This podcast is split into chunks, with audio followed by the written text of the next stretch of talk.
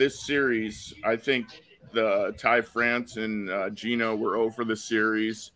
Um, multiple, you know, hot, hot, most most of their at, at bats were strikeouts. Um, I didn't look at and add up all their numbers as far as strikeouts. Uh, Teo had a, not a very good series with the bat. Sure, he's helped you out and showed, you know, pr- pretty much Teo numbers, but everything's magnified and talked about and complained about when you have, you know, your veteran guys like Teo, uh, Ty, and Geno not giving you what you at least hoped that they could do. And, you know, with the Mariners only having around playing around 500 and teeter tottering on both sides of it for the whole year and expectations. I mean, this is what you get. You get people being very critical and upset about it. You know, you named three names right there to me that had a tough weekend. France, Suarez, Teoscar Hernandez. You know what all those guys have in common? I think if the Mariners become sellers, those are three guys that you might not see in a Mariners uniform because even if they've been struggling here and there, they're very valuable guys to a team. They can, if they can turn it on and get a couple of good months. I mean, those are the guys I think that if you do see the Mariners selling, I think those are the guys that are safe to sell and that you can actually get something for. And that's me talking them up because I do think a Ty France in the right lineup. You know, we saw him hitting seventh today. You see him hitting sixth or seventh in a in a really good lineup. Uh, you add a, you know, a Eugenio who can be streaky with the power and get it going at some point. And then you know, Teoscar is Teoscar, and uh, let's face it, he's a rental to us right now. We're leasing him.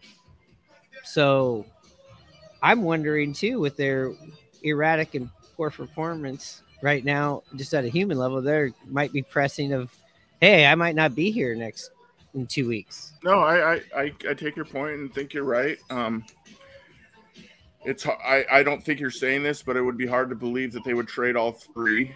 I don't. You're not saying no, that. No, Okay, but no, I'm just saying I, if I'm just saying those would be guys. If I if we end up selling, those are guys that I definitely think a lot of the teams would be calling and asking for, and those are guys that whether it be their age or their contracts or whatever that I wouldn't necessarily be like this is this is the cornerstone core of the Mariners that we're we're building with long term. Yeah, I mean, I guess if I had to rank them, number one would be pretty easy, and probably thinking Teo because he's a free agent at the end of the year.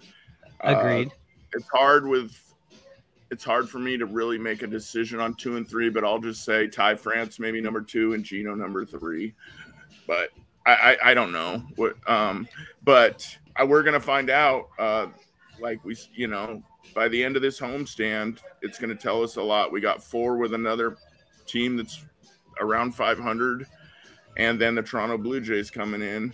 And the way we played this first series, it's it's going to tell uh, Jerry and Justin real quick where they're at and if they're going to be buyers or sellers or if they're going to be a little of both. It it feels like the playoffs already for the Mariners in a weird way, in a like a bizarro way. There's sure there's a lot of baseball. Can we get hot? Sure, anybody can, but you you've said this. We haven't seen well, we did see one week, but we've only seen one really good week of baseball. Uh like really good.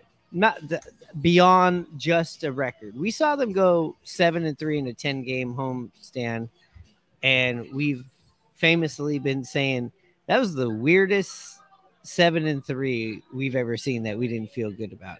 And then we had uh, how we finished up up into the All Star break, and then you come back out and and you really you know uh, you got the momentum. You got yeah, you squander an opportunity. Yeah. Sorry to interrupt you. Yeah, you got the momentum. You got the All Star break and the game in your home city. There's tons of fans all over the city, Mariner gear everywhere. We're like, here we go. And then you come out, and for the most part, I mean, it was a dud of a weekend series. Yeah, and look, the Mariners win one more game of the series. Are we on the other side of the fence? Yeah, but that's that's how thin the margin of error is now. And you know, just laying down some dubs before a team like Toronto who's playing good right now, just like they did last year in the second half. You know, we we needed to lay down some W's before that that series because that's gonna be a tough series.